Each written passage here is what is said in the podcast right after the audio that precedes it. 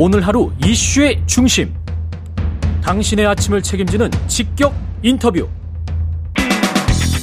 여러분은 지금 KBS 일라디오 최경영의 최강 시사와 함께하고 계십니다.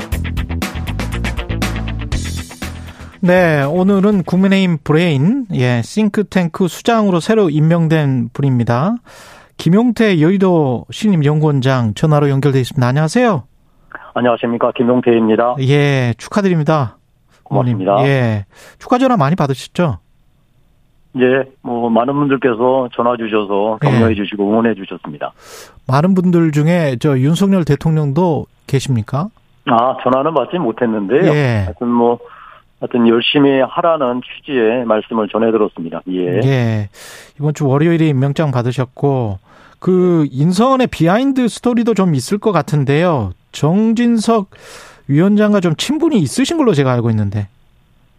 뭐, 예전에 그, 2016년도 총선 그 참패하고 나서 예. 원내대표인 그 정진석 대표께서 저를 혁신위원장으로 임명했던 그런 인연이 있습니다. 아, 그렇죠. 예. 정진석 위원장이 직접 연락을 하신 건가요?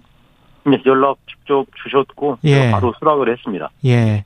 근데 지금 이제 당의 뭐랄까요? 호사가들의 말일 수도 있겠습니다만은 권력 구도상 그 전에 이제 여의도 연구원장을 했던 분이 지상욱 의원이고 예. 어, 홍철호 의원이 전략기획 부총장을 맡았는데 예. 이제 언론에서는 친유승맹계다 이렇게 이제 예. 불렀단 말이죠. 이준석 예. 전 대표 측과도 이제 이분들 좀 가까웠다고 알려져 있고요. 예. 그런 측면에서 보는 시각은 어떠세요? 이준석 색깔주의다 당내 전반에. 우리 전임 연구원장께서 예. 여의도 연구원 역사상 처음으로 2년 임기를 완전히 그 완수하시고 지난 6월에 퇴임을 하신 겁니다. 예. 오히려 4개월 동안 연구원장 공석 자리가 계속돼서 어 연구원이 굉장히 위기 상황이었는데 뒤늦게 어 연구 원장을 새롭게 그 임명했다고 보시면 될 것 같습니다. 예. 지금의 정치 상황은 어떻게 보시는지도 궁금하고 최근에 이제 가장 최근에 나온 뉴스는 조상준 어 국정원 기조실장의 돌연 사의 표명인데 네. 이게 지금 대통령실과 정부의 관계라는 측면, 국정원의 관계라는 측면에서 봤을 때 어떻게 보십니까? 이번 사태는? 그 내용을 제가 전혀 모르고 예. 있어서 뭐라 지금 말씀드리기는 어려울 것 같습니다. 뭐 저도 뭐 언론상으로 뭐 예. 개인 신상 문제로 어 전격 사퇴했다고 얘기 들었는데 예. 제가 그 내용을 알지 못해서 예. 오늘 이 자리에서 말씀드리는 거는 어려울 것 같습니다. 그러니까 절차적인 부분만 짚어보면 예. 검 검사 출신이 또 임명됐고 그 전 이제 조상준 기조실장도 검사 예. 출신이었고 근데 그분이 사의 표명을 한 거는 또 대통령실에 했단 말이죠. 그럼 예. 이제 정부의 칸막이상 당연히 국정원장에게 사의 표명을 하면 국정원장이 이렇게 보고하고 그런 방식이어야 될 것 같은데 국정원장은 또 외교관 출신이잖아요. 뭐 그런 점은 뭐 일부 아쉬운 점은 있는 것 같습니다. 이제 예. 다만 그 국정원 기조실장은 그 대통령이 직접 임명하는 자리인 건 분명하기 그렇죠. 때문에 예. 어, 아마도 그 대통령한테 사의를 직접 표명했던 것 같고 예. 그뭐 대통령께서 지금 국정원 뭐 다양한 형태의 여러 문제가 있는 것을 집중적으로 개혁해야 된다는 그런 취지 아니겠습니까? 예. 예. 저는 하여튼 지금 상황을 정확하게 파악하지 못한 예. 상태라 이 정도밖에 말씀을 못 드리겠네요. 예. 그당 이야기를 뭐 집중적으로 해보죠. 아무래도 이제 예. 당을 그 혁신하기 위해서 여의도 예. 연구원장이 임명되신 거니까 예. 당의 미래에 선거에서 역시 이- 이기려고 이제 정당이 에, 설립돼 있는 건데 그 방향으로 예. 잘 가고 있다고 보십니까? 국민의힘이? 뭐 일단 그 지난 대선 지지율 생각하면 중도층, 젊은 층 이탈이 뭐 상당 부분 있었던 건 사실이죠. 인정하지 않을 수 없습니다. 대선 아, 이후에 예, 그렇습니다. 뭐 예. 지금 뭐 대내 대내외 여건이 좋지 않은 것을 감안하더라도 그간 우리가 보여줬던 여러 모습이 국민들 그 성에 차지 않았던 게 있지 않았겠습니까? 그러니까 그게 뭐 지지율 하락 내지 정체로 드러난 거는 분명한 사실이고요. 다만 지금 현재 가장 관건은 뭐 정말 이제 현실화된 심각한 경제 위기 아니겠습니까? 예. 어차피 이 경제 위기 이를 맞서서 실패하거나 성공하거나 이 모든 책임은 숙명적으로 집권 여당 다음에 정부가 질 수밖에 없기 때문에 음. 저는 여기에서 결판이 난다고 봅니다. 그러니까 뭐 정말로 여기에 실패한다면 저희로서는 뭐 지지율 정책뿐만 아니라 그 여권 전체에 나아가서 윤석열 정부도 정말 상당한 위기를 겪을 수밖에 없고 일단 이 부분 우리가 정말 정신 차려서 음, 대처해 나가면 어, 안될 것 같고요. 참고로 말씀드리면 2008년도에 예. 이명박 정부가 광우병 사태로 정말 그 결정적인 뭐 위기를 맞지 않았었습니까? 예. 거기다 엎친 데 덮친 격으로 글로벌 금융위기가 터졌고 정말로 국민들 위기감이 엄청났었는데요. 음.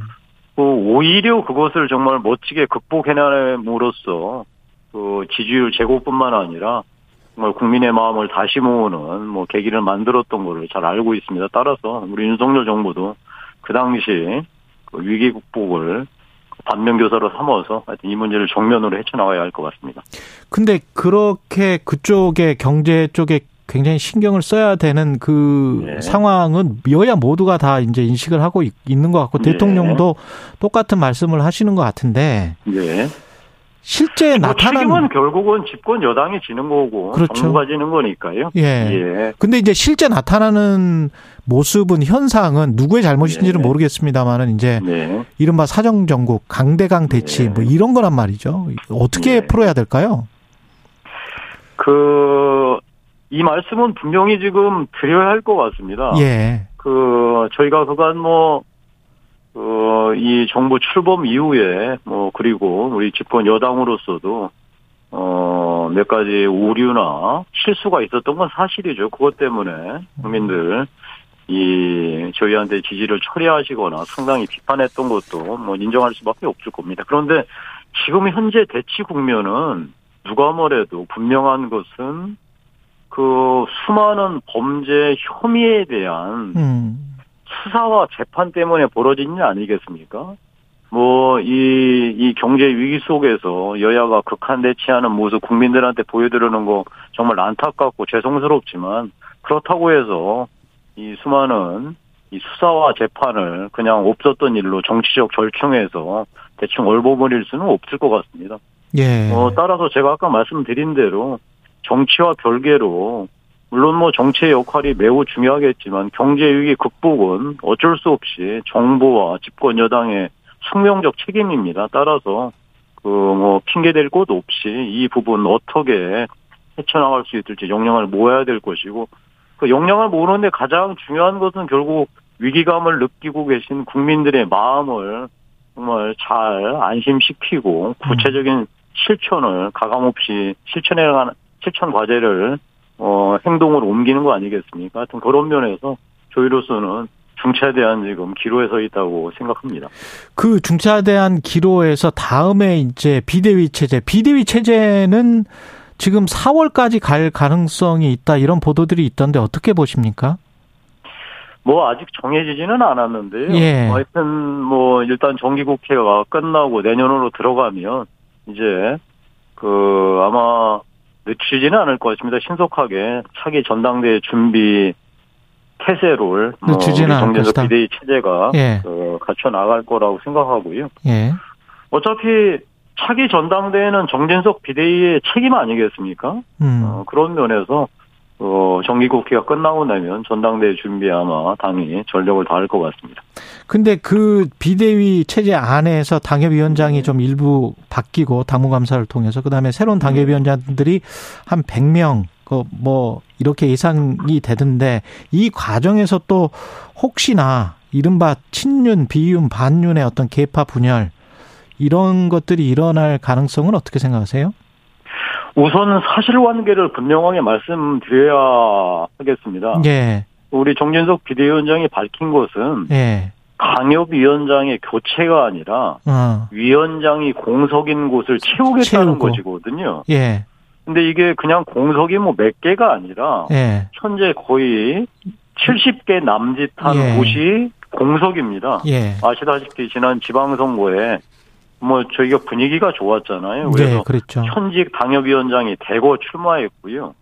그다음에 뭐 우리가 이제 정부 출범 이후 공직에 진출하거나 여러 이유로 공석이 된 곳이 굉장히 많습니다. 예. 그 70여 개 공석으로 전당대 차기 전당대를 치르는 것은 사실상 어, 어렵습니다. 뭐 아. 그런 전례도 없고요. 따라서 일단 이그 공석이 된 70개 남짓 그 당협 어, 위원장을 저희가 빨리 공모해서 좋은 분으로 이 채우는 것이 아마 정진석 비대위원장의 뜻인 것 같고요. 예.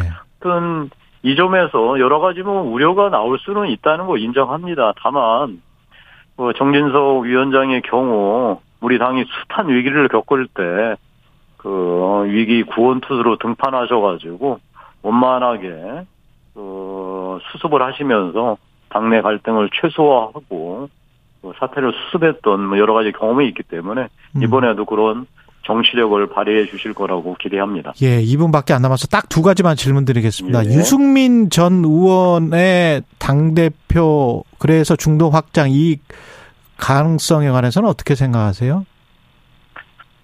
뭐 중요한 얘기죠. 뭐 유승민 의원이 뭐 중도층에 이 소구력이 있다라는 것은 아마 부정하기 어려울 것 같습니다. 근데 다만 당의 국민적 지지를 이끌어내는 또 중요한 음. 그 키는 예.